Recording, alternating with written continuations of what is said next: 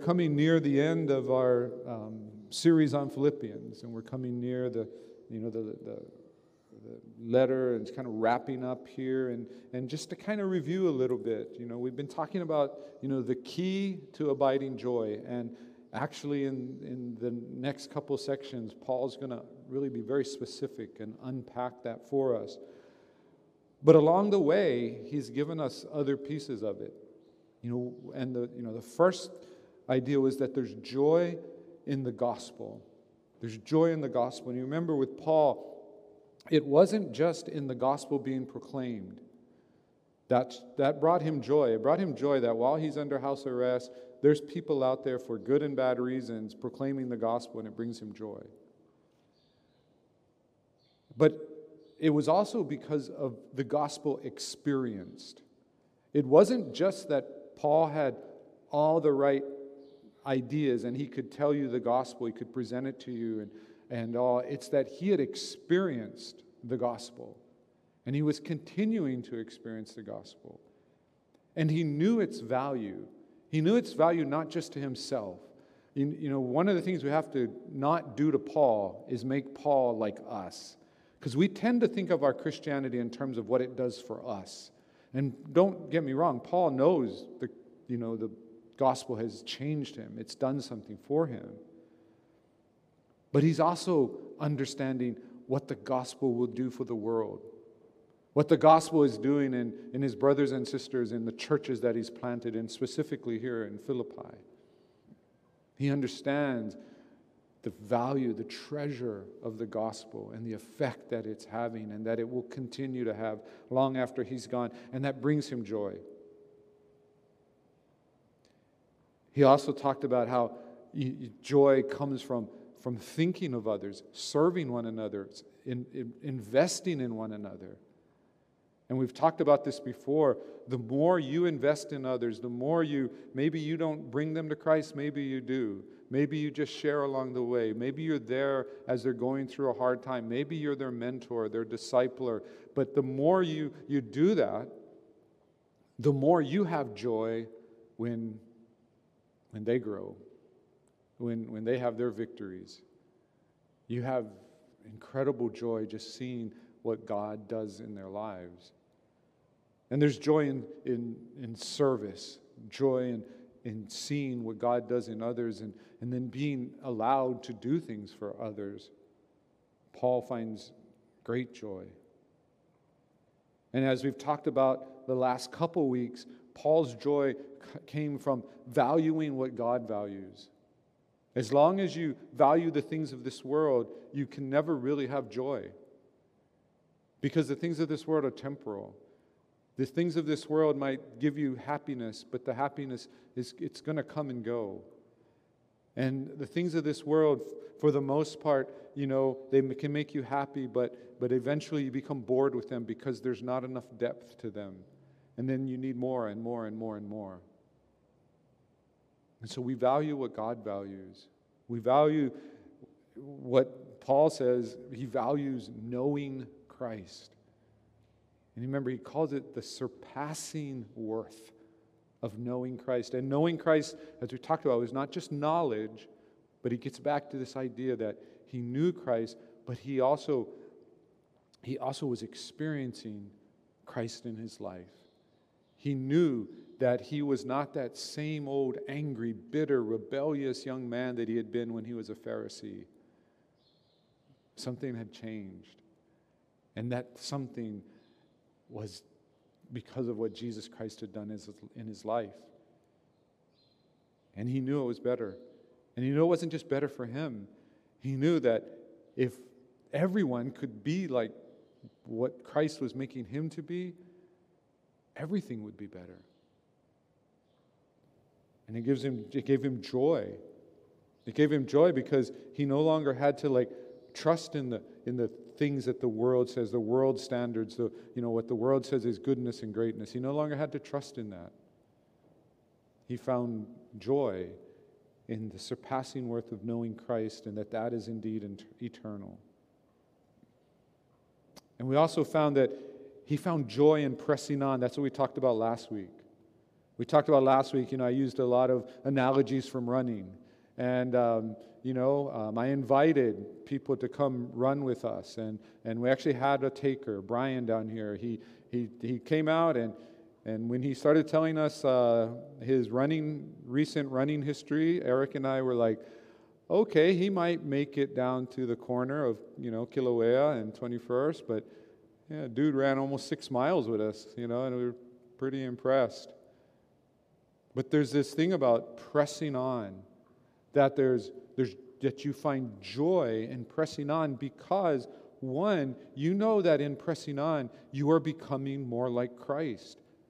You know in pressing on that in becoming more like Christ, you're going to be better able to represent Him in this world, and you're going to be better able to serve people and to meet other needs. Oh, you can meet needs in your own power. Sure, you can. But the more you become like Christ, the more you become like Christ, the better you can do it, the better you can, you can represent the kingdom, advance the kingdom. And so you find joy.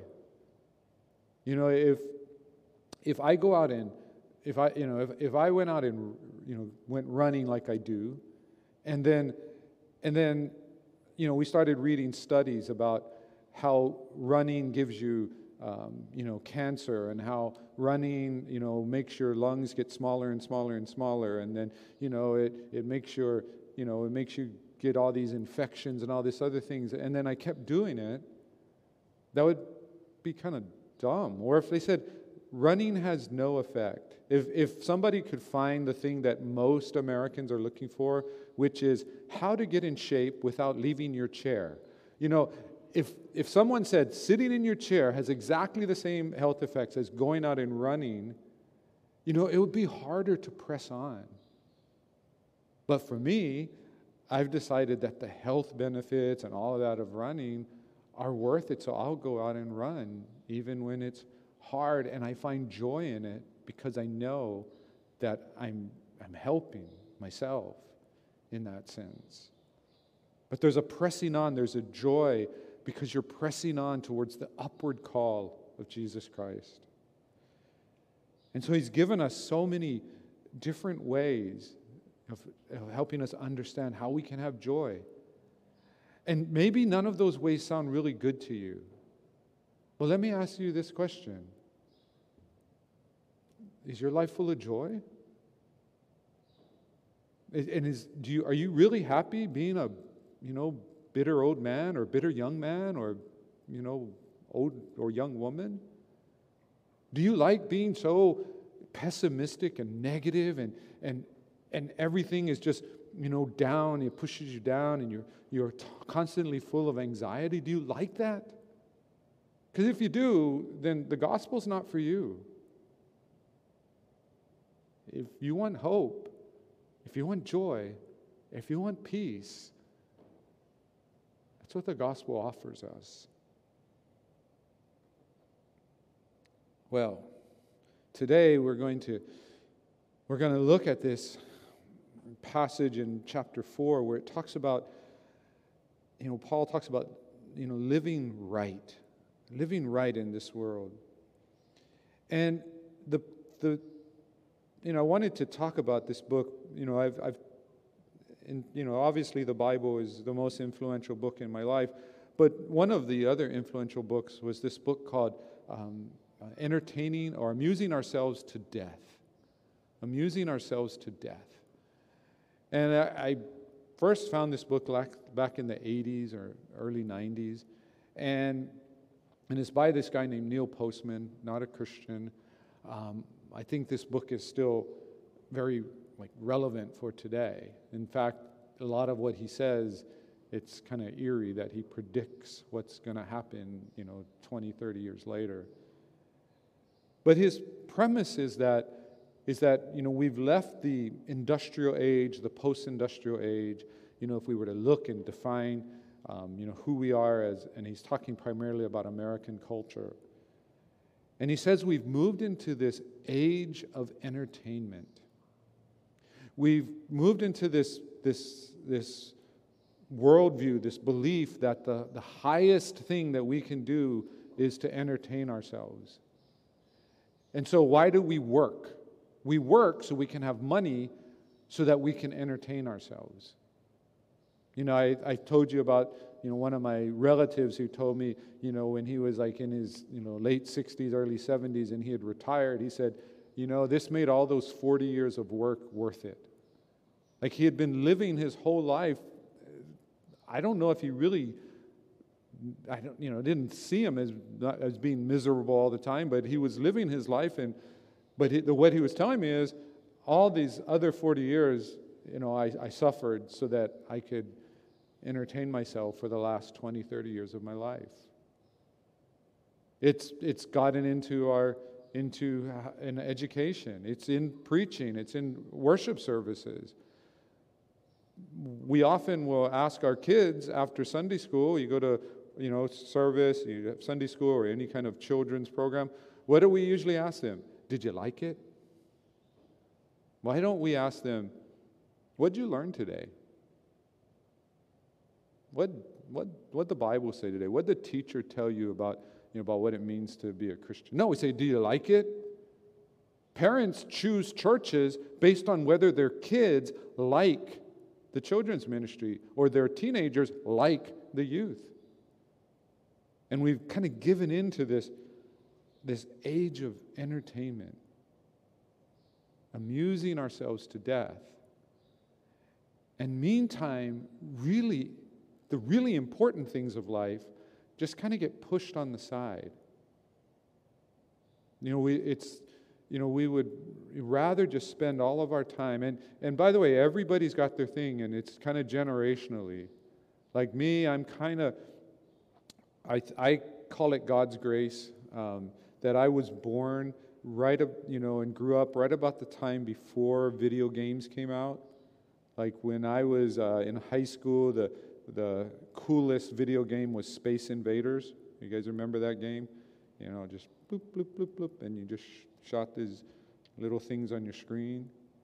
And I remember by the time I started working with youth, and I was in the 90s, and it was great. It was, again, God's grace. I, I you know, we had a lock in, and so we were all night, and so we had video games set up. So there was time when they had free time to play video games. And the video game that I remember playing was, was NFL Madden. And I'd never played it before. And this other guy, who obviously played it way too much, was, was there. And I, and I realized, like, for me to get good at this game, I'm going to have to invest way too much of my life. Just way too much. And it was, it was a great moment for me because it, video games hadn't taken a hold of me. But for some of you who are older, you have no, like for you, like you can't fathom people, grown ups now. I'm not talking about teenagers and college students. I'm talking about, you know, 30 and 40 and 50 year olds who will just play video games until 3 in the morning. They'll play for 12 hours straight. When Cheryl started teaching at Kalani, they, they said, you know, she was taking classes on, on, you know, how long can you engage teenagers on like Zoom, and I think it's six minutes, right? Six minutes. Every seven minutes, you have to stop and do something else. And these are the same teenagers that can play video games for 12 hours straight. But for Zoom, seven minutes. It's entertaining. And we all have other things. You, you might think, like, oh, you know, my, that, that's so, you know, these young people or whatever. And, and then, you know, my time it might have been television, or you know, it might be you know, um, movies or sports or whatever else. But understand, there's a lot of other things too that we do just to entertain ourselves. That we think that that's the whole purpose of everything else. And so today, there's more options than ever. And we live in this, in this world where there's too much competition.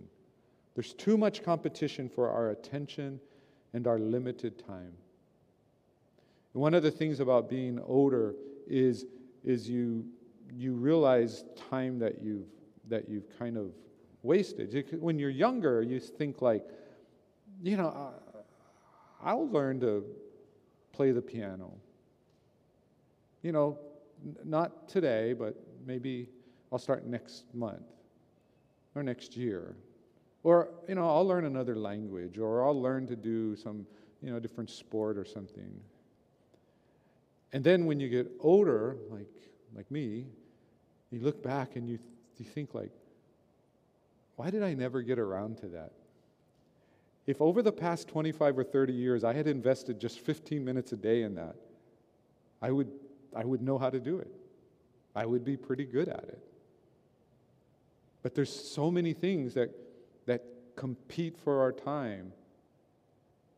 One of the good things about having kids was I realized like I needed to be a better manager of my time. I still remember being in seminary and I'm like 33 years old. I've got two kids. Eventually, we're going to have the third one. I'm working a couple jobs and I'm going to school full time. And I used to. I used to think back to when I was about 24, 25, and I was working at the University of Hawaii, and I was single before you know Sharon and I got married, didn't have kids, working one job, helping out at the church, but that was about it. That was my whole life. And I remember, as part of being at the University of Hawaii, I could have worked on a master's for free. And you know what I said? I don't have any time. I'm too busy. And so I wish when I was 33 that they actually had time machines. Because all I would have used the time machine for is to go back and find the 24 year old version of myself and just slap him silly. Because here I am, full time student working on a master's, married with kids, and I still found time to do it. Why did I think I was so busy when I was younger? Because I was, you know, filling my day with things that didn't really matter. And we do that. And so here's Paul. He's coming to the end of this letter. And remember, he's just written about, in chapter 3, about humility, servanthood, pressing on, and all of that. And then he comes to this verse 2, and he talks about something that seems kind of out of place at first. He says, I entreat Euodia and I entreat Syntyche to agree in the Lord.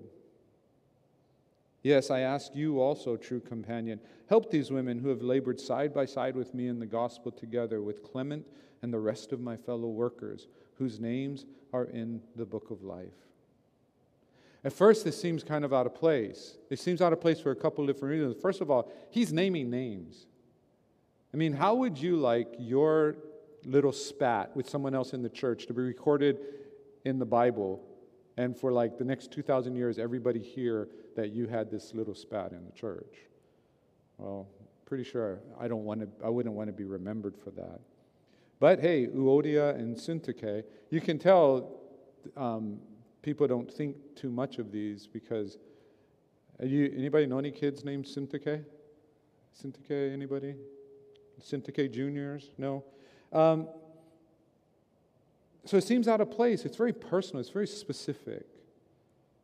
But it's really not out of place. If you remember, go all the way back to chapter 2. You remember back in chapter 2, he was talking about how the unity of, of the Philippian church, how their unity brought him joy. That's what Paul was saying. And see, we, we don't give we don't give enough value to unity in the church, and we don't really even kind of understand what it is. We think unity is nobody's fighting. We think unity is there's general agreement. And it's really not the case. Unity talks about healthy, growing relationships. That we are constantly growing closer and closer to one another. It talks about this word that you know we don't necessarily like to use too much. Um, we don't, we, you know, some guys we don't even like to use it in context of our marriage, but it's the word intimacy. Because we have mistaken what we do as church, which is usually, you know, keep most people at a safe distance, close enough that I know them, but not too close that I really know them. We've mistaken that as healthy church. When what Paul is talking about, when he talks about koinonia fellowship, he's talking about an intimacy that's much more than that.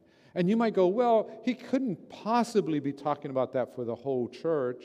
He must have been just saying, as long as you have one or two relationships like that. No, it's not what he's talking about. He's talking about the whole church. I used to, um, when I taught at seminary, you know, one of the points we'd make, especially when we're going through the New Testament, is, you know, when is a church too big? It's really not a number. A church is too big when you can no longer have like a close, intimate, united relationship with the rest of the people in the church. It could be too big when you have 12. It can be, you can be, it can be close and intimate when you have a thousand. But the whole thing is that we don't even have that discussion anymore. We, we don't even think about that. That's just on the side. The pandemic's kind of proved it. The pandemic has proved, at least in America, that the American church has, for the most part, no real inclination towards intimacy in the church. Because we can just pivot right to online and not miss a beat. We can isolate in our homes and not miss anything. I was looking over the survey that we sent out, and unfortunately, we made some mistakes in the survey, so we couldn't really give you guys the results.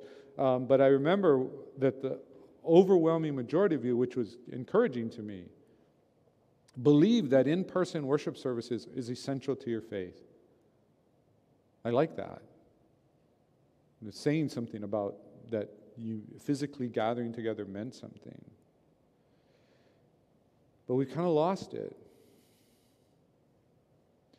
And so, what I'm going to tell you, you know, I sometimes like use this phrase, and I don't mean to put down anybody, but I call it big boy Christianity or big girl Christianity. This isn't simply the self help Christianity that we sometimes get. And when we think about big boy, big girl Christianity, one of the things we want to know is how do we know we're growing in our faith? Well, it has to do with this word reconciliation. The ministry of reconciliation is essential to the unity of the church. So much so that Paul, in what could be his final words to this church, he could be dead, you know, before this letter reaches um, the church at Philippi. So much so that he feels the need to address it. It's this ministry of reconciliation. Understand, when we look at this text, Euodia and Syntyche, they are good Christians. They're co laboring.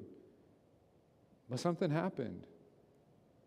Something happened. It, we don't get any details about what the dispute is.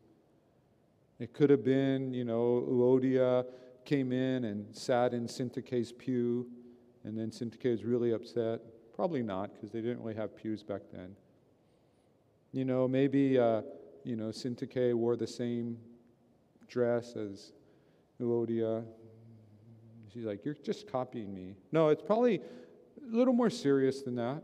We don't know. We don't have anything. But we do hear that they're good Christians.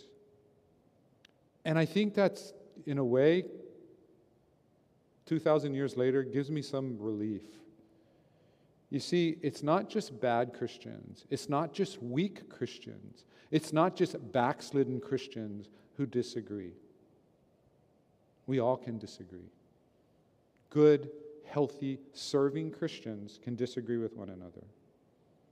We can hurt each other's feelings. We can misunderstand one another. And it's okay. It's okay if reconciliation is something that you hold as, as a very high, high priority. It's okay.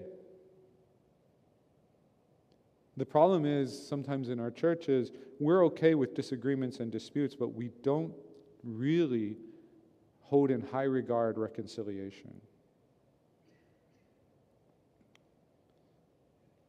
Sometimes we have our rationale. We think, like, well, it's no big thing. It's no big thing, but you keep thinking about it, or you keep talking about it. If it's no big thing, then if it really doesn't affect you, then it shouldn't even be in your mind anymore. And just because something seems small doesn't mean that, that it can't become bigger. In, in Texas, you know, I think I told you guys before, in Texas, when you had phone books, there was a section in the yellow pages called foundation repair. And when you first move there, you don't understand why.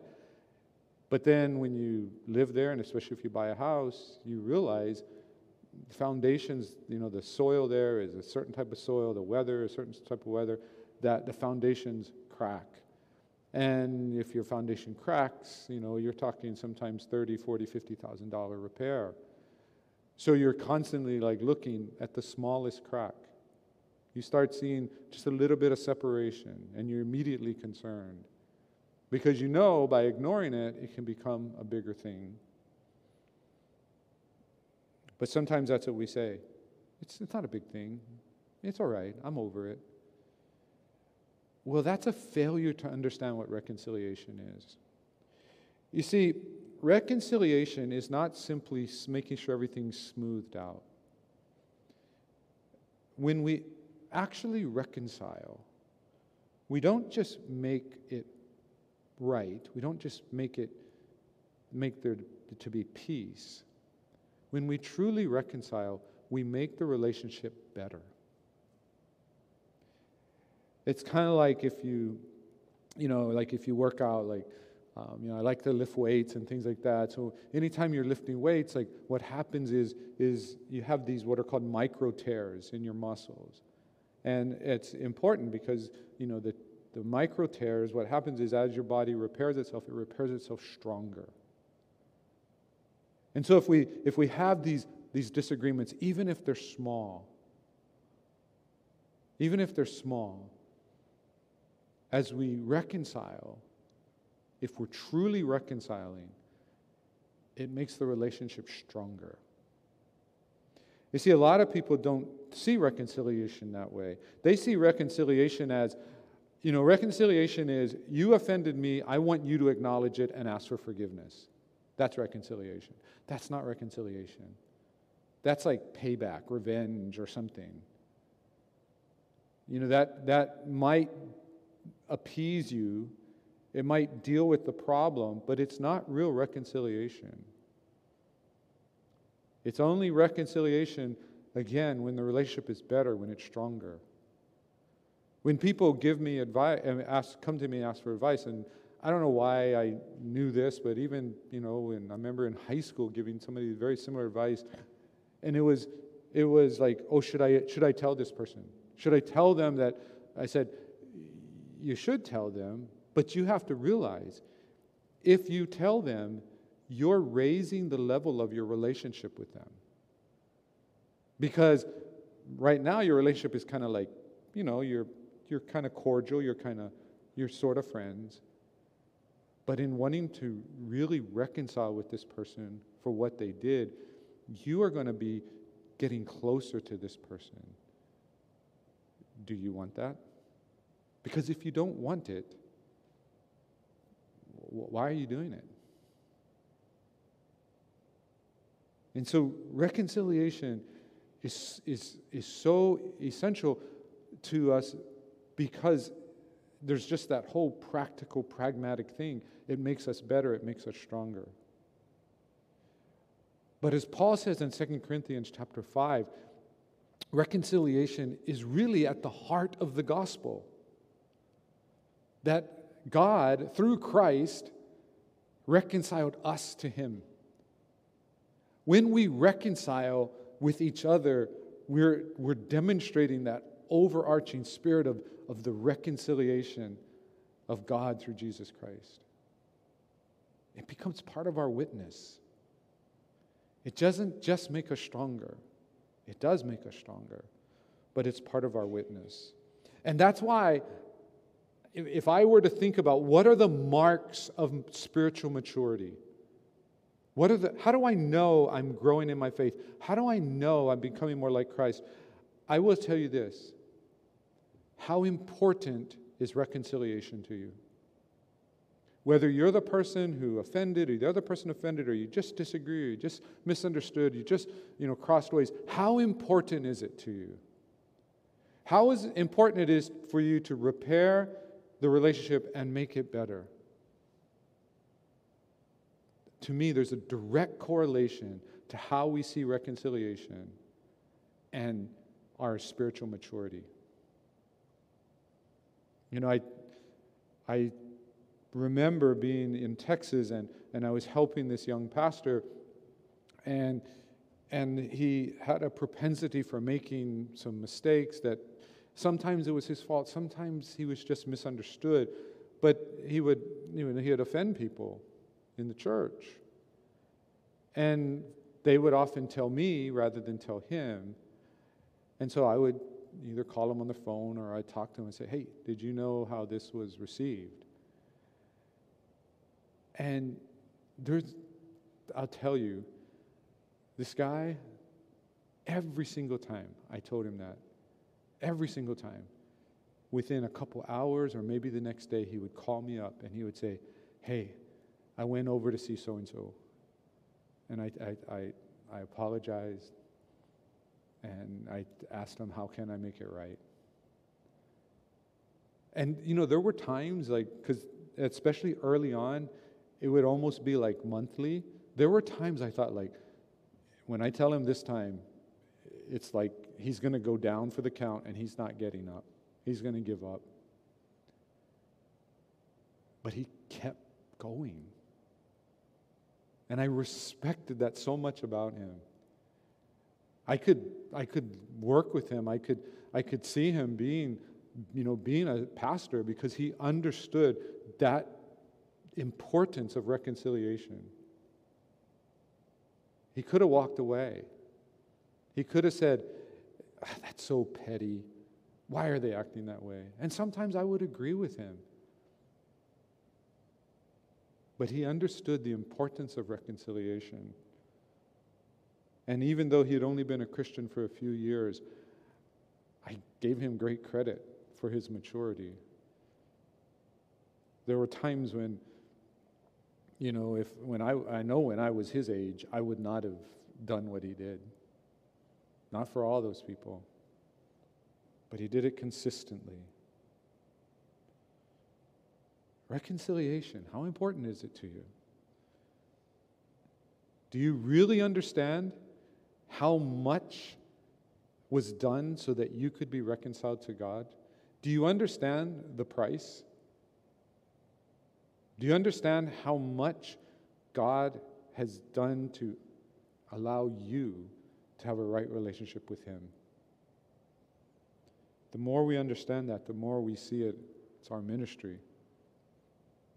It's who we are.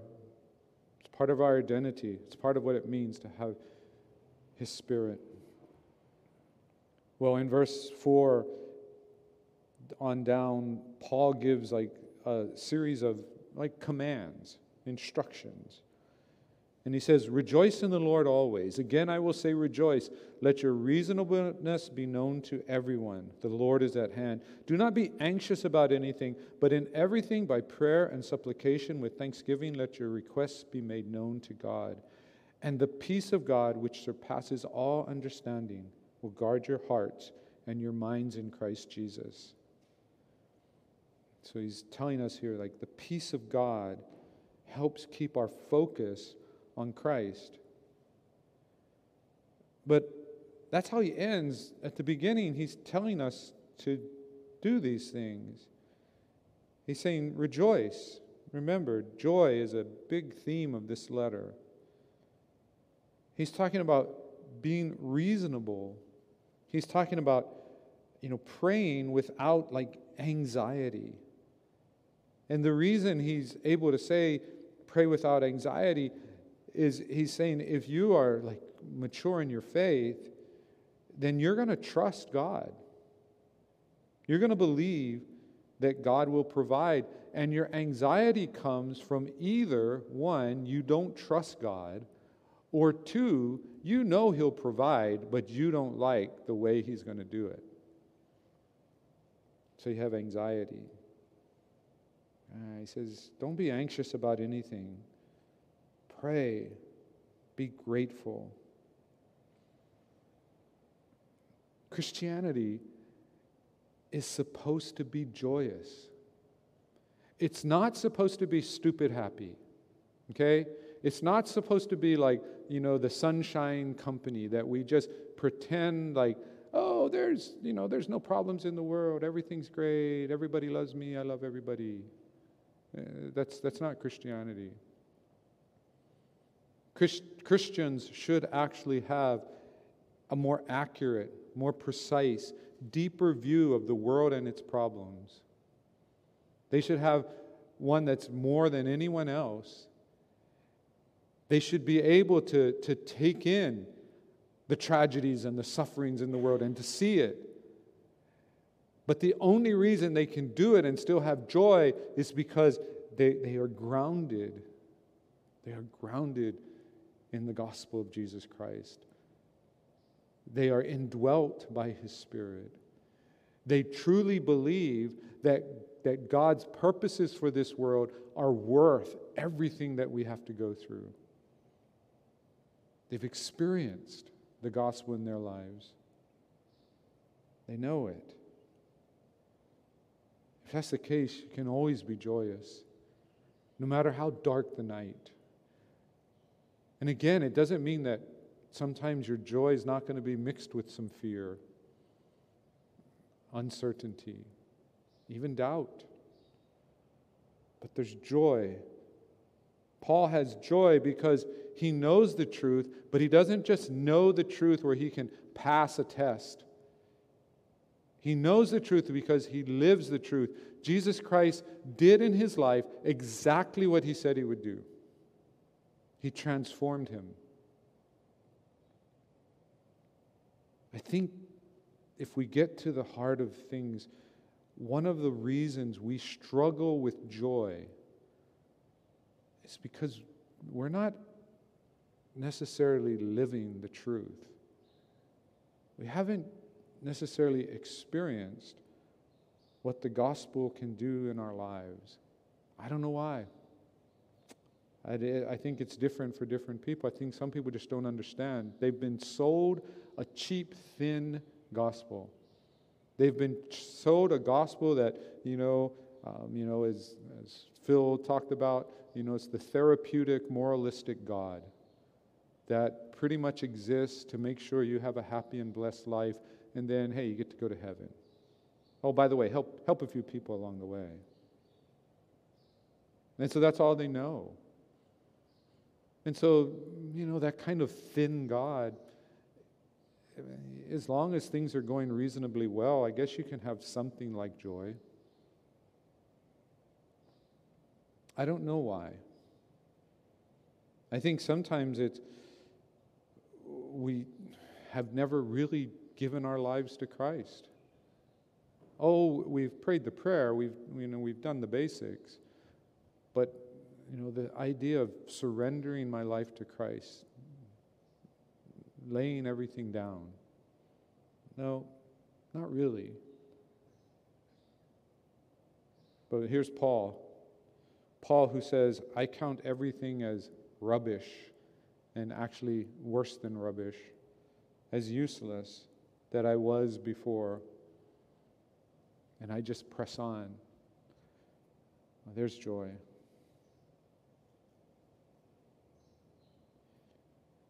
Paul ends this section.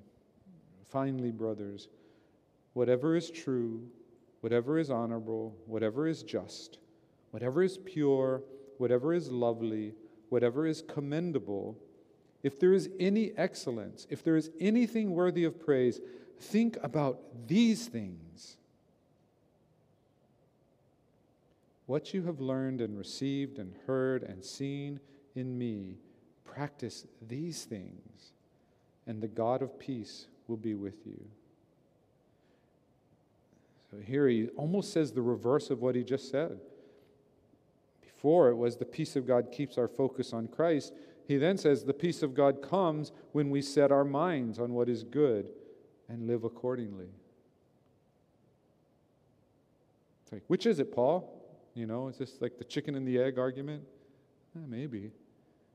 But Paul's doing something that Paul often does. He's, he's talking about things that sometimes are unsatisfying to us, but it's this sense of, of, of this already not yet kind of understanding. It's this, it's this sense of, um, yeah, you need to make effort, but God is working through you. And so here he's saying, what are you setting your minds on? If we're living in the age of entertainment, if we're living in the age of amusing ourselves to death, if we spend 10 to 12 hours a day, you know, killing zombies or whatever else on, you know, video or watching, you know, TV shows or, or reading books all the time, if that's what we're doing, how much are we setting our minds on the things of God? How much are we setting our minds on what is true and honorable and just and pure and lovely and commendable? How much are we? You know, again, I don't think the Bible in any way says that we all should retreat to a monastery and just focus on God's Word all day. I don't think that's true at all. But, you know, some people would then use that as justification, which I'm okay. Well, let me ask you the question How much time do you spend focusing on those things? Let's just say, okay, so he's not saying 24 7. What is he saying? Most people, at best, it's like not 24 7, it's 1 1 you know, one hour, one day. Other people, it might be 30 minutes, seven days. Other people, it's not even that. Okay, so we're not supposed to go to a monastery. All right, so how much time do you spend, you know, studying the Bible? Let me tell you, during this pandemic, there is no excuse for not studying the Bible. And I'll tell you, at this church, when we're not that big, but there's no excuse. We have Bible studies nearly every day, and they're recorded. Plus, if you want to study more, come talk to me. I'd gladly just meet with you directly. There's no excuse. Other churches are doing things, other Bible studies. It doesn't have to just be ours. There's no excuse. You can get together with other people. If anything this pandemic has done is it's shown us what happens when we take away a lot of the busyness of life and we have time. What are we doing with that time?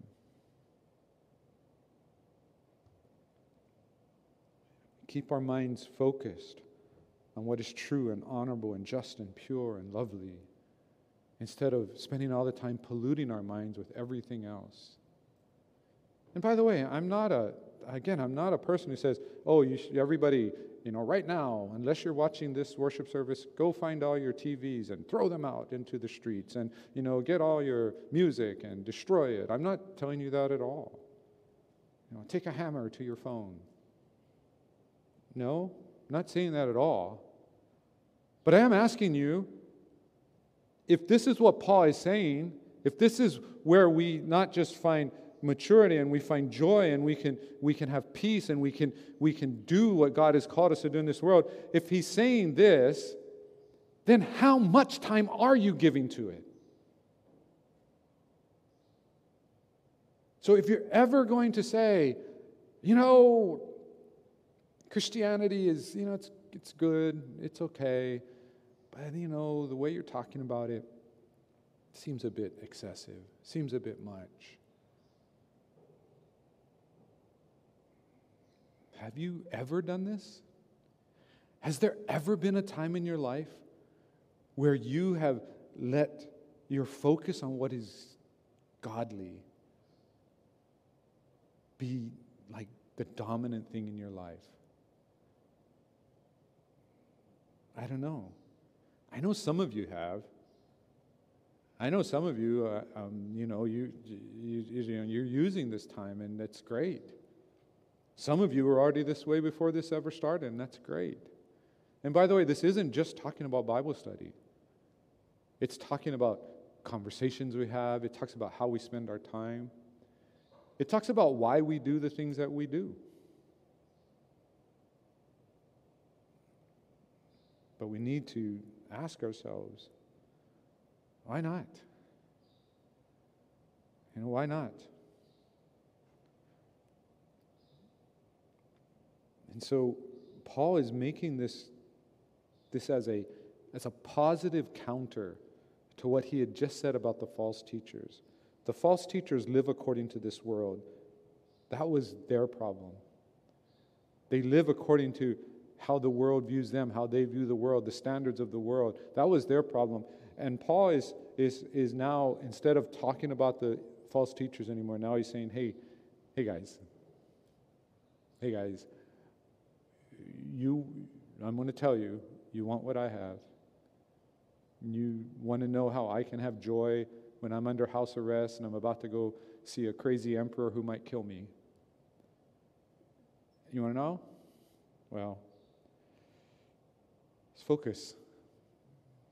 I focus on what is true and honorable and just and pure and lovely, commendable, things that are praiseworthy and excellent.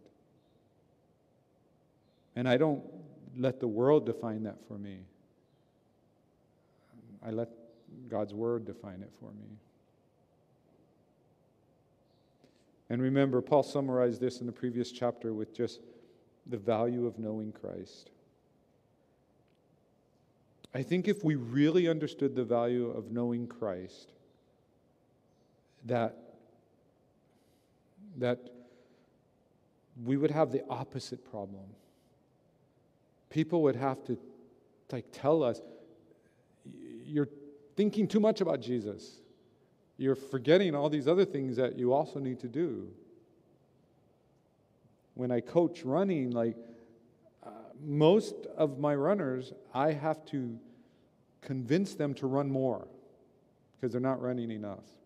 But occasionally, I'll have the rare runner who runs too much. And in a way, I kind of like them.